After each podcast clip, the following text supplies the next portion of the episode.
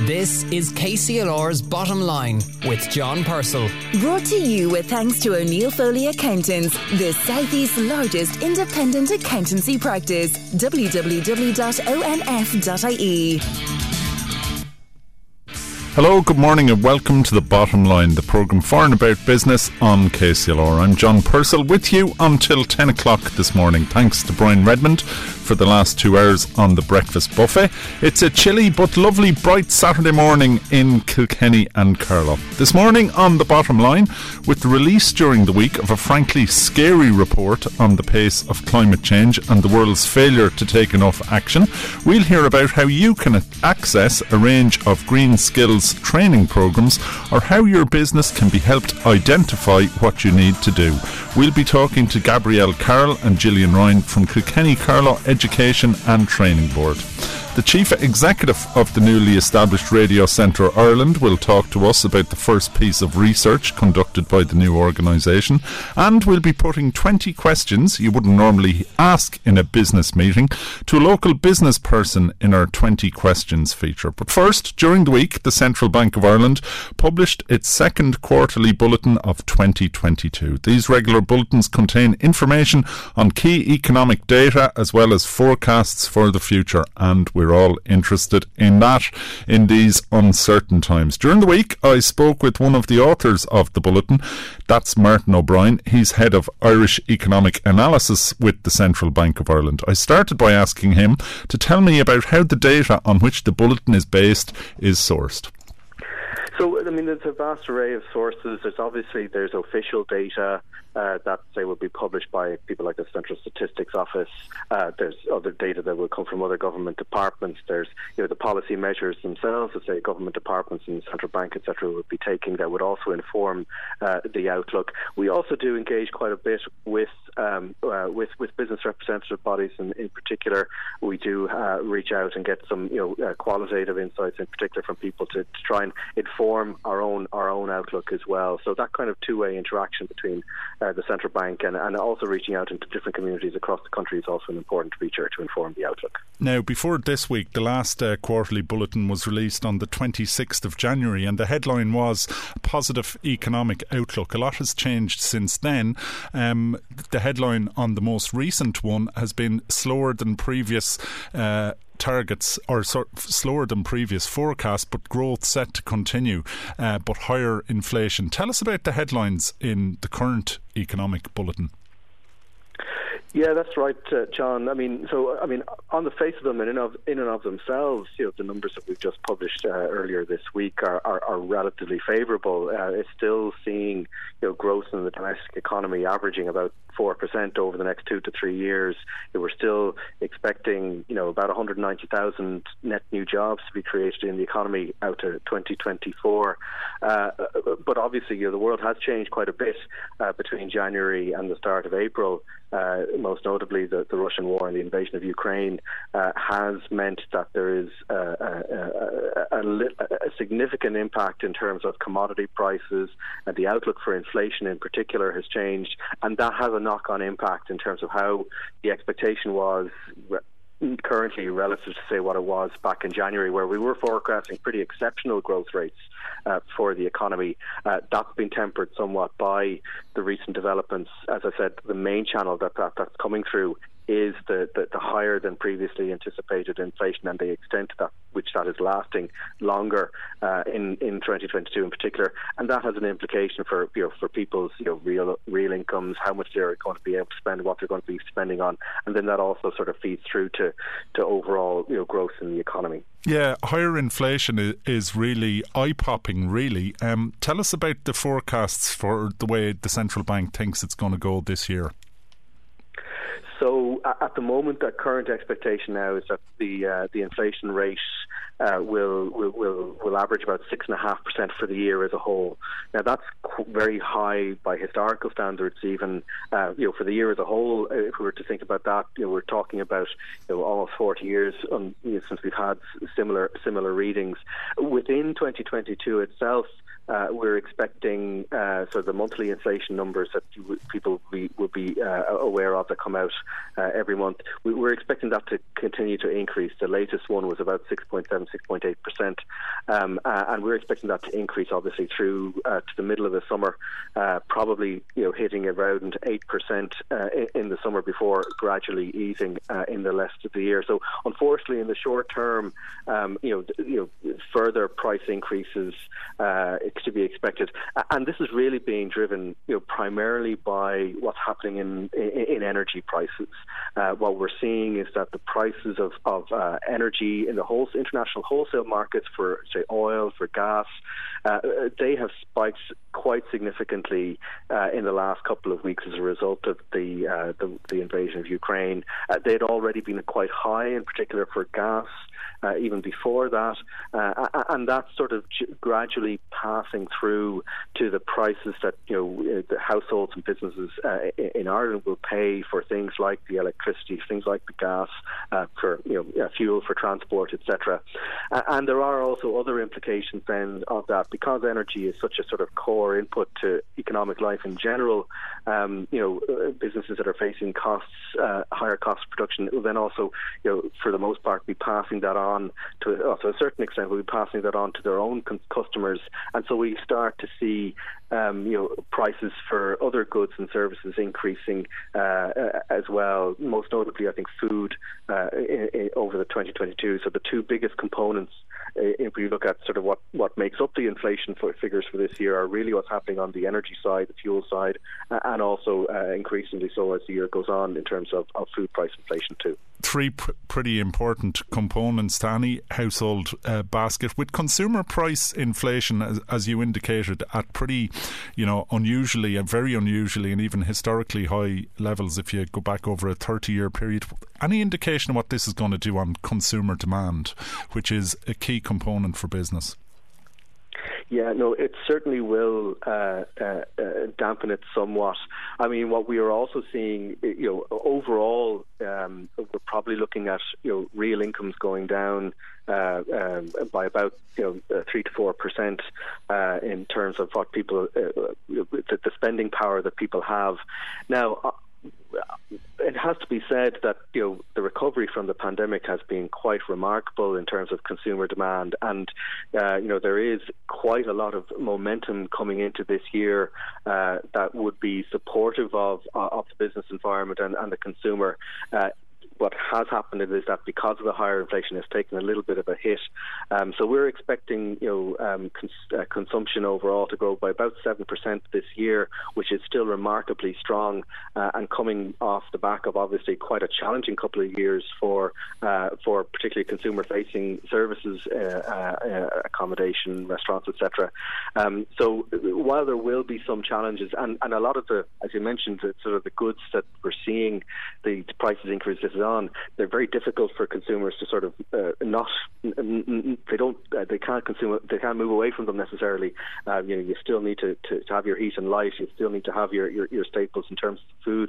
Uh, so you know, some of the more discretionary aspects of consumer spending might m- might not be as as robust over the coming period because of that of that high inflation.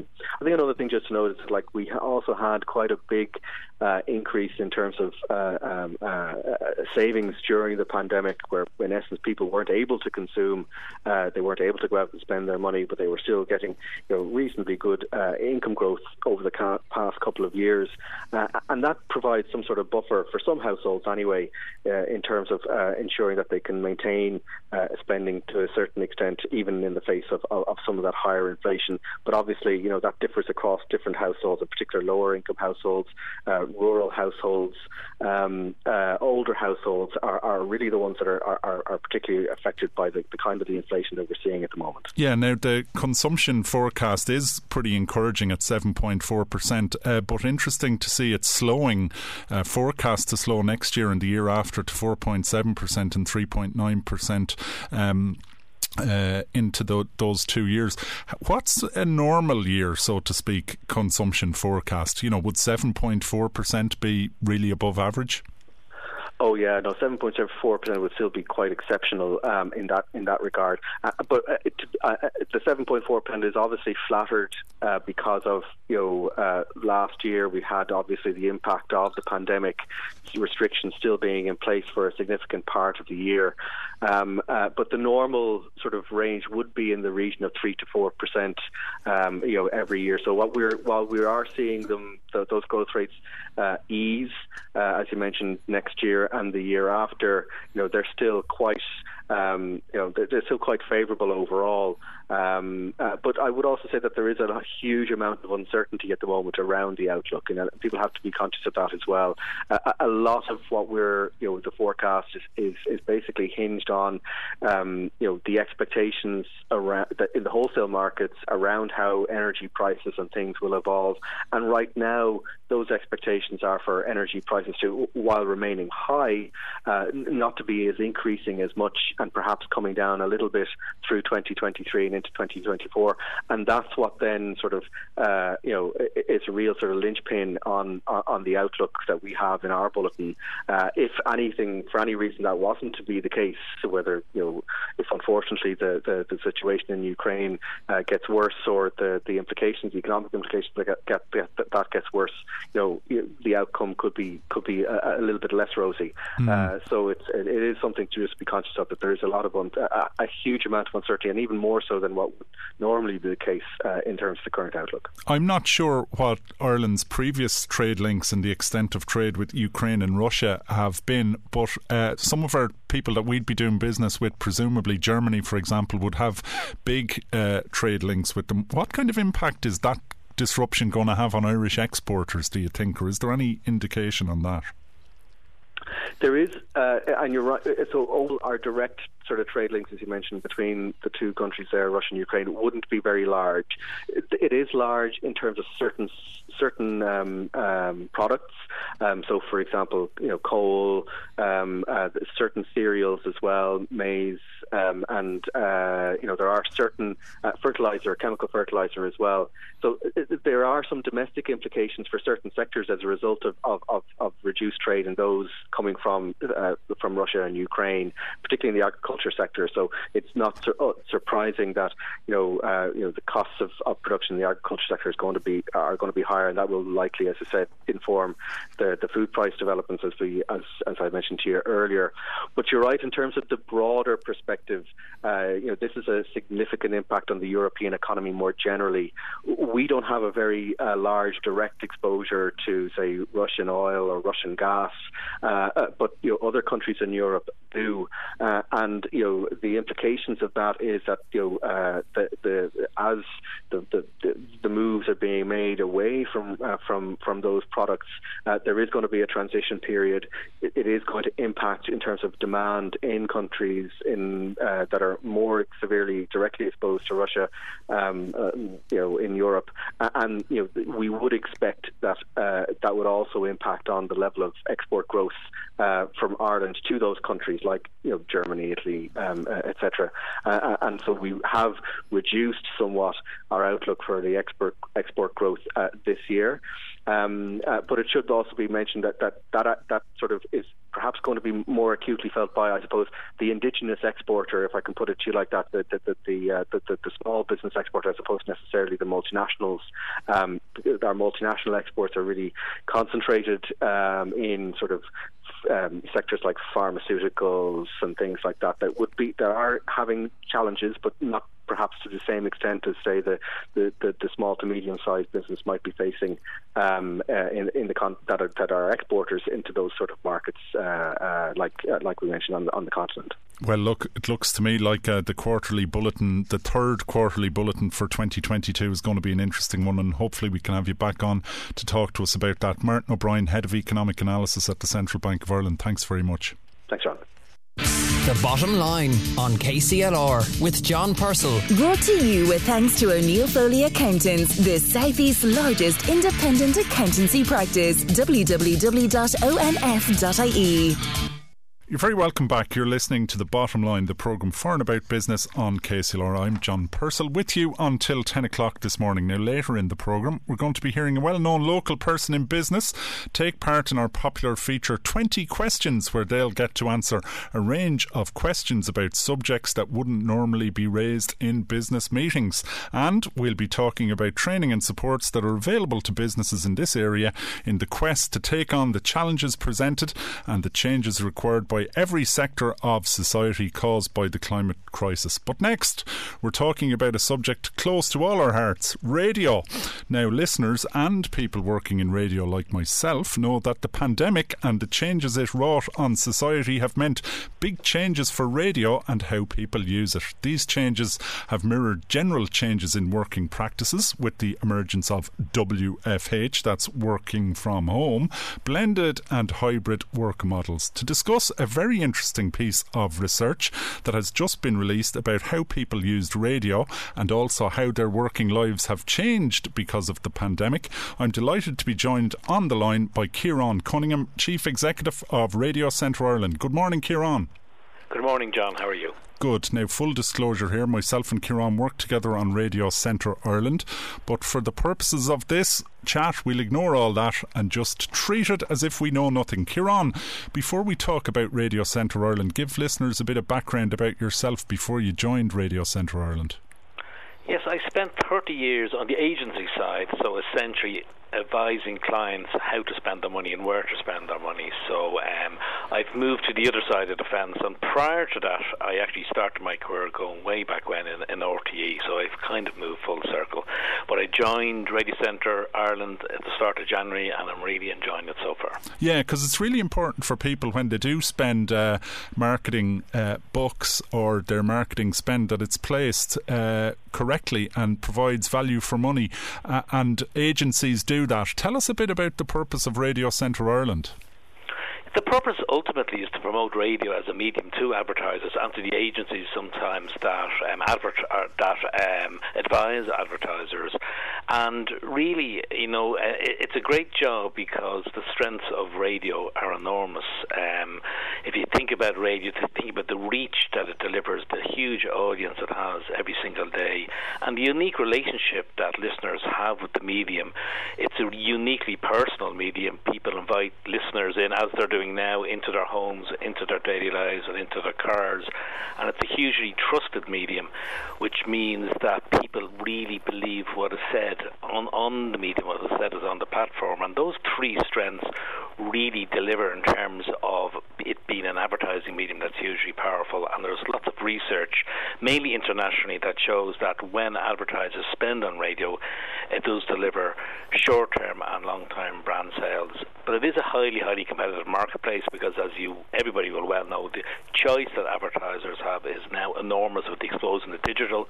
So the role of Radio Centre Ireland is really to promote audio within that very competitive landscape. Yeah, now, I mentioned about the changes that the pandemic wrought. Tell us about this piece of research and what you looked at. First of all, I suppose, on the changes that it's had in consumer spending and consumer behaviour and the way people work. Yes, in terms of consumer spending, I mean, essentially what's happened, you know, people have spent a, a two years not doing very much, and they have missed going out and about. Um, and the research really shows that people are, are, are dying to spend some money, they're dying to have some fun and spend on fun things such as eating out, holidaying abroad and holidaying in Ireland. And the, the backdrop to that is that, you know, Ireland has saved more money than any other country in Europe. There's over five hundred, there's over one hundred billion, I should say, of savings in, in the market. And Ireland and Irish people want to, want to spend that money. And even your pre your previous um, contributor there just talked about the central bank figures, which show that um, they're expecting consumer demand to be at seven point four percent, which is nearly double what it normally would be. So there's pent-up demand to spend money, to have some fun and do things that people missed for the past two years. Yeah, and my previous conversation with um, uh, the Central Bank about the Central Bank forecast showed that despite everything, there is some growth forecast. Um, we talked also about changes in working practices. How did working practices change? I think I know the answer to that. There was a huge amount of working from home. But what are going to be the long-term effects of those changes?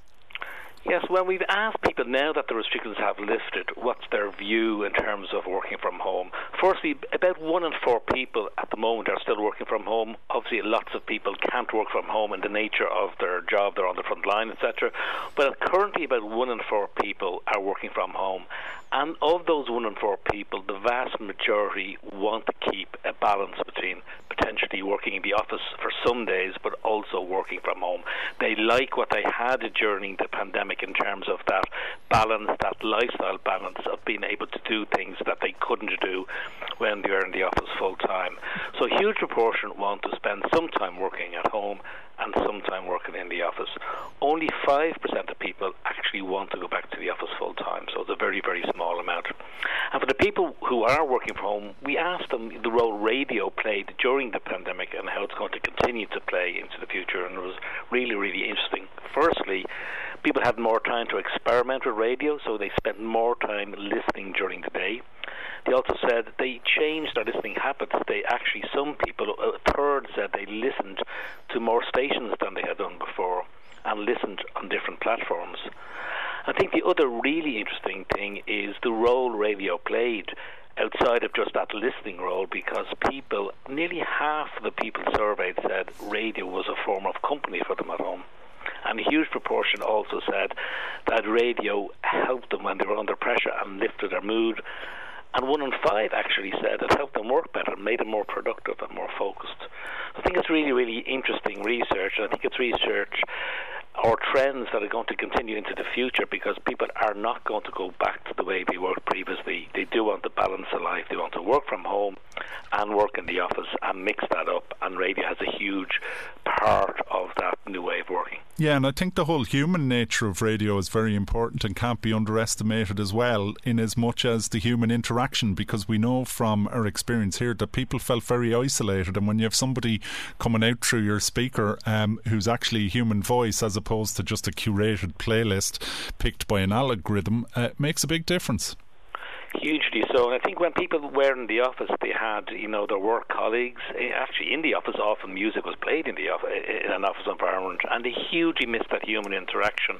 And that's one thing they said that radio helped deliver when they were working from home. It was company, real company, in terms of personalities and presenters that they invited into the into their home and helped them kind of substitute for the work colleagues that they missed. Yeah, um, huge sample that you interviewed for this, over a thousand people. people in February, so it's pretty uh, fresh research. How are you uh, hoping to use that, and what do you want uh, you know, potential advertisers and marketeers to take away from this? Well, I think particularly when we talked about it earlier, as spending habits are going to increase, or people have, you know, a pent-up demand to spend money. And also what the research shows is radio is a hugely powerful source of influence on, on those people who have lots of money to spend. So a hugely, hugely opportune moment for advertisers to use the medium to try and influence the consumers who are changing their habits from the past two years. They're going out and about, they're spending, and they have money to spend, and radio is right in an absolutely perfect position to help influence those decisions. Yeah, now, um, sadly, we see the impact of much negative um, media. We, we need look no further than uh, Russia and misinformation and disinformation and so on.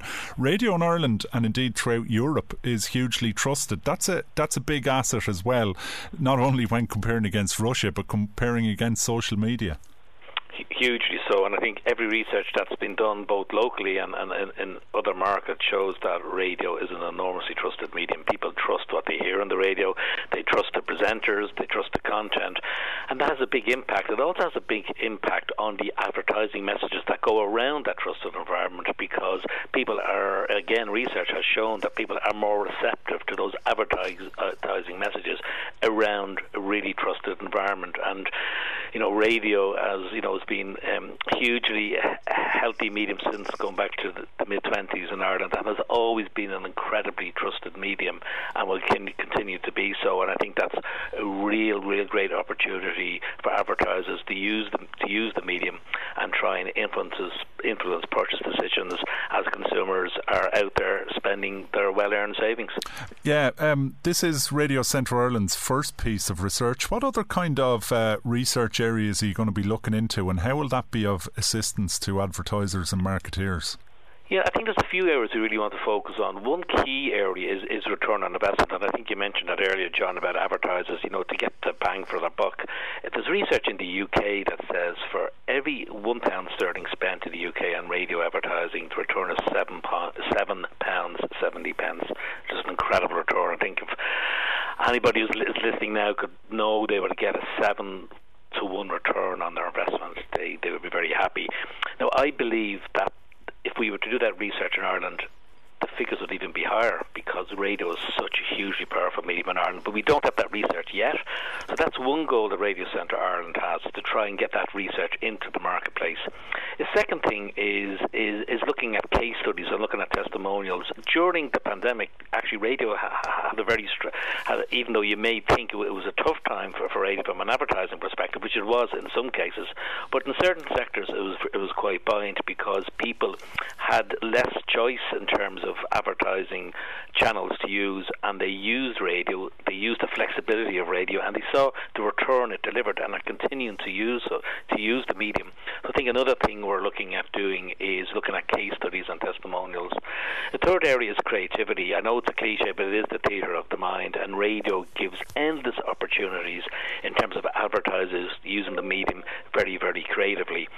So we're again going to look at areas in terms of creative awards, creative workshops, and how to really exploit that brilliant opportunity that radio offers. It is a very low-cost medium, and you know the cost is, as, or the opportunity is as limitless as your imagination. Mm. And then lastly is the whole technology and changes that have happened within technology, within radio. There's huge opportunities, really exciting developments. We want to bring them to advertisers and showcase those opportunities to them. Well, look, I'd say if uh, you could offer somebody a dead cert at seven to one in the Grand National this afternoon, uh, people would take her hand off. Ciaran Cunningham, Chief Executive of Radio Centre Ireland, thanks very much. Many thanks, John. Carlow, Kilkenny, K C L R. K C L R indeed, it's twenty-three minutes away from ten o'clock exactly. You're listening to The Bottom Line, the programme for and about business. John Purcell with you until ten o'clock. Now, twenty questions is a really popular feature that we have periodically on the programme. So let's see who we've got lined up this week. Yeah, Bernard Horohan is my name, and I live locally here in Graiguecullen, in Carlow, Stroke Leash, depending on what side of the river you're from. Uh, our business here is Tile and Style uh, bathrooms. Uh, we're on the go twenty years, and I'm the manager owner of the business. And where were you born, Bernard? I was born, actually, believe it or not, at a district hospital in Carlow on the eighth of May nineteen seventy-five, and I believe I was on T V, my mother told me, uh, two weeks after um, on the official opening of the hospital. Now, I'm not sure whether they kept me there that long or brought me back for the day, but um, I was on R T E News, yeah. Tell us about your family growing up. Uh, family growing up, I have one younger brother, Jonathan, um, and we lived in Mount Leinster Park. And for some reason, I don't know, at five and a half, I went to live with my grandparents in J K L Avenue. Um, just anyone who would be familiar with it, it's just at the back of uh, Willie Rat's shop there. Um, so I lived there with my grandparents. Yeah, and I had a good, good uh, childhood. Enjoyed playing on the streets and keeping on football. So that's kind of what happened to me. Tell us about your education. I went to Aska White National School. I was very lucky. I think I could go to school in less than a minute, just walking across the road. It was great. I went to secondary school not too far away, then in the Presentation College across the road, and um, I ended up doing uh, a course in Carlow I T then in construction studies um, in the nineties. And what was your first grown-up job? Um, first grown-up job first job ever was working in the L and N. People might be familiar with it, the older people in Tulla Street, doing the trolleys and cleaning the car park at thirteen. Um, first older job when I left school, I was a land surveyor with F C G surveys in the Tye for two years, so that's what I done after I studied in college. Who had the greatest influence on your career path? Um, well, both my parents. They were very hard working, very solid people, so yeah, it got my parents, yeah. What is your favourite thing about your work? Favourite thing about my work is, uh, well, being self-employed. The flexibility of it can be good. Um, favourite thing, I suppose, seeing the customers. When we deal with customers and we see the end result, that's a big thing for us, and seeing the fatis- satisfaction in the customers' faces. So that's that's a, a big thing for us here in, in work. Can you tell us about a, an important or even a defining moment in your career? It's probably no standout moment, to be honest. Um, the growth of the business over the last twenty years is um, something, I suppose, that, you know, it's it's, it's day to day, just the, the growth of the business overall and how it's grown and established as, as a brand name among people, you know. So I suppose that's the, the big thing for us. Can you tell us a bit of, about a typical working day for you? A bit of working there, half seven, just wake up, check the emails, um, get all that kind of sorted, messages, send them to the appropriate place where they should be, um, get the breakfast then with the kids, bring the kids to school, in work for quarter to nine, and that's it, yeah. You could work until we doors shut here at five, five thirty, um, we could be caught with customers doing evening viewings, but yeah, that's typically your working day, yeah, and it's mostly six days a week. What do you value most in a colleague? Trustworthiness and honestness. I think that's massive for me. Um, everything else we can learn the workforce what to do, as in regards to different skills we need them to, to have working in this environment. But I think the most important thing is trustworthy and honesty, and we're very lucky here with the staff we have. How would your colleagues describe you? That's a tough one. Um, probably have to ask them that. Um, I'd hope to say that we get on very well. I'm very fair with them and flexible. Yeah, um, yeah, tough one. That's a tough question, but yeah, probably very fair with them and flexible. How do you deal with setbacks or overcome challenges? I've often said to people over the years in different fields and aspects of life, you can do two things in life. You can lie down if something happens and take it, or else you can stand up and be counted for. And I, I just believe that you have to keep going. And that's what I'd encourage anyone with setbacks or, or anything in business. You know, keep keep going at it. I think that's the most important. Don't ever lay down. What's been the proudest achievement in your career so far? I suppose in the business here with the Carlow Chamber and um, winning the two awards, two thousand nineteen, the customer service, like that really uh, hit home for us, because we do go the extra length with customers. Now look, we're a shop, we're a retail shop, things happen and can go wrong with customers sometimes, but it's how you rectify them, and, and I think that's the beauty about it. And to win that award really, really struck home with us, and we, we were over the moon. And then obviously it was cancelled with the COVID, and then two thousand one last year we won the shop front of the year with the Chamber, so both of those um, we're very proud of here. What advice would you give to people starting out in their careers? Um, I suppose when I started I went to a couple of local people and they advised me against starting the business that I'm in here now. Um, so if you believe in something, do it, and work hard, nothing comes easy, and just give the business or whatever you're trying to do every possible chance to exist. I think that's the key. But if you have a good feeling with something, go with it. So that's the advice I'd give to people. How do you like to relax? I love, love a good G A A match, whether it's hurling or football. I love sitting in the crowd. I love listening to the, especially the older people that come out with some funny things, and it's a great way to relax, and I enjoy it. And also maybe two or three times a year before the COVID, obviously, we travelled to um, soccer games in the U K, so it's nice to get away for a weekend like that, but the G A A is a big part of me and I love it. What's your favourite holiday destination? Mm, holiday destination? Family holiday was definitely Croatia, in uh, Poreč. It's north Croatia. It was absolutely fabulous. Um, the sea, the food, the people, amazing. Yeah, I'd recommend it for anyone. What has the COVID nineteen pandemic made you realise over the last two years?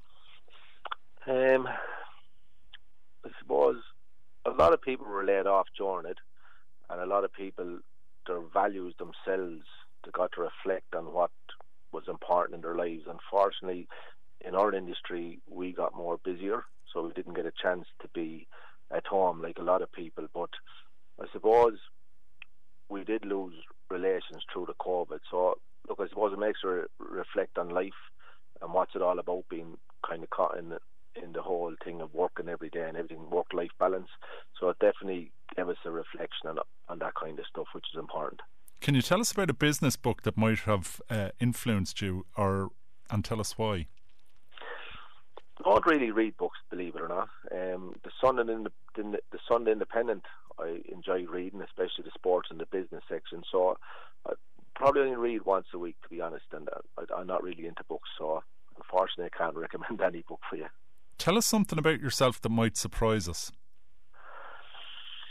Um, I love a vindaloo. I love spicy food. Uh, good Indian, can't go wrong.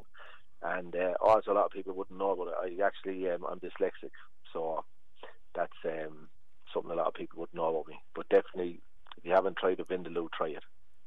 What's your favourite piece of music? Um, Ave Maria, sung by Pavarotti. I think it's, I don't know, I just like sitting down, relaxing, listening to it.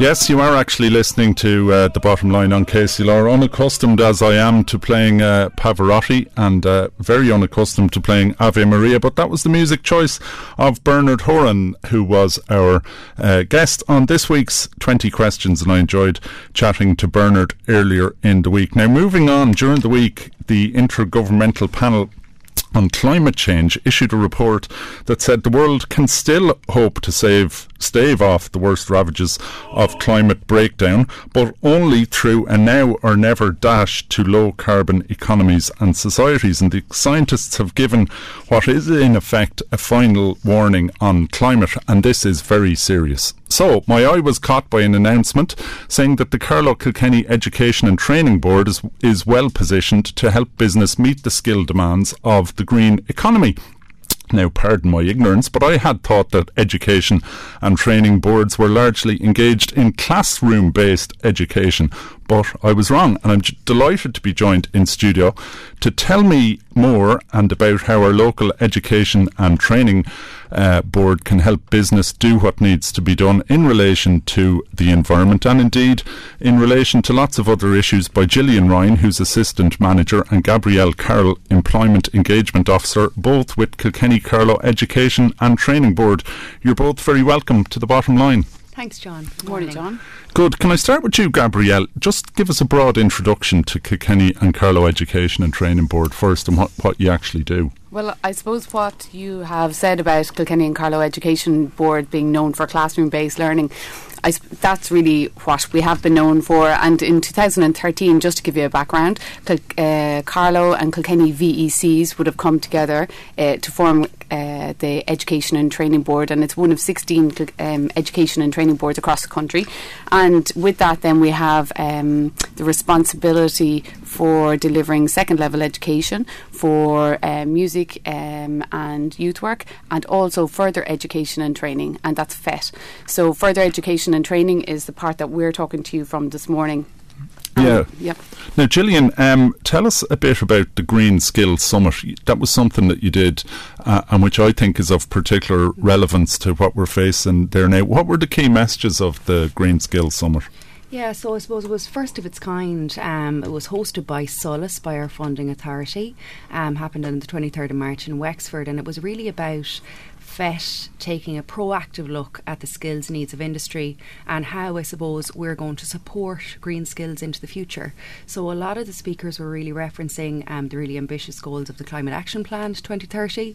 Um, you know, four hundred thousand residential heat pumps, eight hundred forty thousand electric cars, and really what role F E T is going to play in that. That's further education and training. Exactly, further yeah, yeah. education and training. So that's not classroom based, that's working with people outside of the classroom. Absolutely. And really, I suppose our message this morning is that um, for us to actually make any meaningful impact here, we have a role to play with building relationships with business, understanding their needs, and then being flexible in our response. So whether that is an online solution, whether it's an on-site solution, it doesn't have to be classroom as such.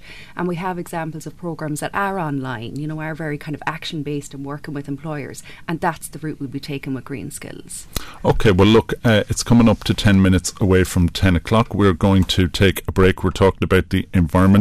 Uh, I'm joined in studio by Gillian Ryan and Gabrielle Carroll from Kilkenny Carlow Education and Training Board. We have more to discuss, and we'll go into specifics on how K C E T B can help your business adapt to the challenges facing us on the environment. Don't go away. Carlow, Kilkenny, K C L R. K C L R indeed, you're listening to The Bottom Line. John Purcell with you until ten o'clock. Edward Hayden taking over the reins just after ten o'clock now. I'm joined in studio by Gillian Ryan and also Gabrielle Carroll from Kilkenny Carlow Education and Training Board.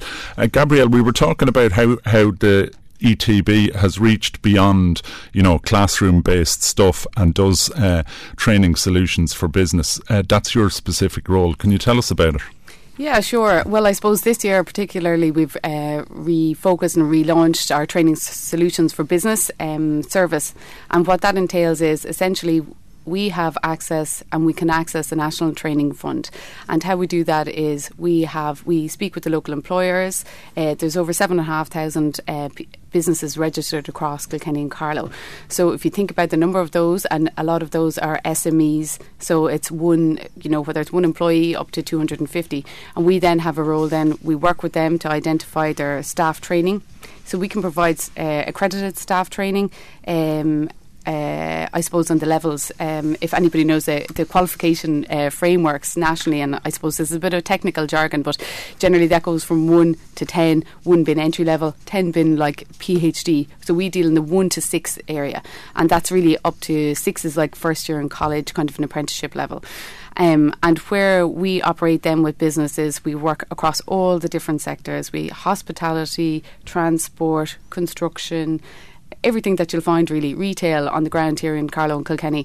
So um, what we, I suppose that the way that we operate is we meet with the employee employers, they identify where they're going with their business over the next year or two, um, and then looking at what staff training they need um, to fulfil that and to deliver for it.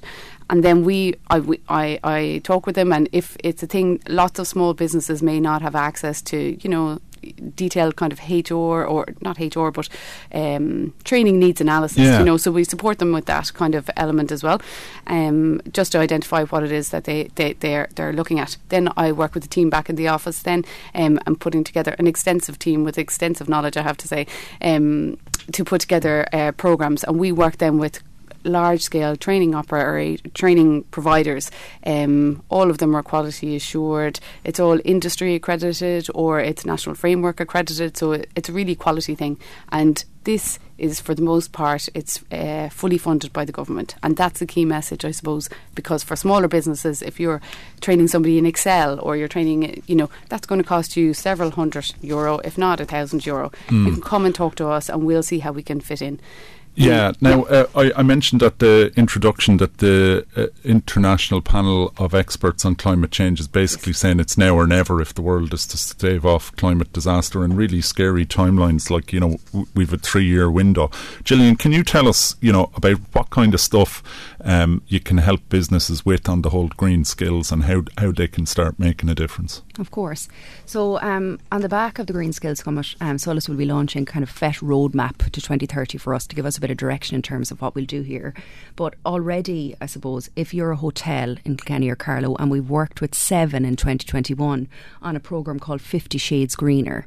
And this is an online action-based programme kind of supporting companies to really understand, control and reduce their use of energy, water and the production of waste. Also looking at kind of social sustainability and green procurement. And the overall aim there was reducing the cost of their utilities, helping them to save money and then reinvesting in green projects. So that's one that's already available there, and it's just to contact Gabrielle.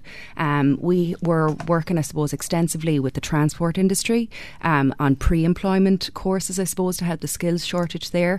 But we'll also have a programme for the bus and coach industry, and it's called Smart Driving. Again, a three-day programme programme. So not a huge commitment, but has massive benefits for the company in terms of fuel efficiencies, reducing carbon emissions, and that's all based around eco-driving, defensive driving, looking at driver behaviours and trying to change them. And that all helps uh, with the environment amazingly. And I, I'm amazed to read there are up to fifty different courses available through various E T Bs just on the green uh, skills yeah. area as well. Unfortunately, yeah. we're running out of time, but Gabrielle, if people want to engage with you, it's not just a question of like picking from a list of courses. You'll sit down and consult with people. one hundred percent, and I suppose that's that's uh, one of the added bonuses of this is that you can come and talk to us. While we do offer the off-the-shelf type programmes, uh, we can also look at bespoke, customised training, um, and even to some extent, I suppose people would, uh, you know, I'd always say we're worth an ask. Uh, pick up the phone, have a chat with us, um, and we'll have a look and see what it is that we can do. Like we're about. Uh, supporting the learners, but m- increasingly lo- supporting the employer as well. Um, and I suppose if you can look at it in a way that, you know, the more uh, training you can give, the more productive productivity you can give. Um, and hopefully that'll reduce um, reduce climate impact in the long run. Absolutely. Well, it's an imperative and something we've all got to do. Unfortunately, that's all we've got time for. And thank you, Gillian, and thank you, Gabrielle, for coming into us. That's all we've got time for this week on The Bottom Line. Remember, if you have any comments or ideas you'd like to get to us, you can email thebottomline at k c l r ninety six f m dot com, or if you'd like to listen back to this show, or indeed any of our over two hundred Uh, editions of The Bottom Line, just search for The Bottom Line on K C L R on the Apple Store, Google Play or Spotify. Thanks to all our guests this week, Martin O'Brien, Ciaran Cunningham, Bernard Horohan, Gillian Ryan and Gabrielle Carroll. Thanks to Deirdre Dromey who produces the show, and thanks most of all to you for listening. I hope you have a great weekend, and no matter where you spend it, keep your eyes on the prize and keep the faith. Edward Hayden is up next with the Saturday show. Before that, we've got the news at ten o'clock, but we've got lots more for you all over the weekend on K C L R. We'll be back to you next Saturday, just after the news at nine, with our Easter edition of The Bottom Line. But until we speak again, look after yourself and look after each other. The Bottom Line on K C L R with John Purcell. Brought to you with thanks to O'Neill Foley Accountants, now offering a complete life and pensions advisory service to business. w w w dot o n f dot i e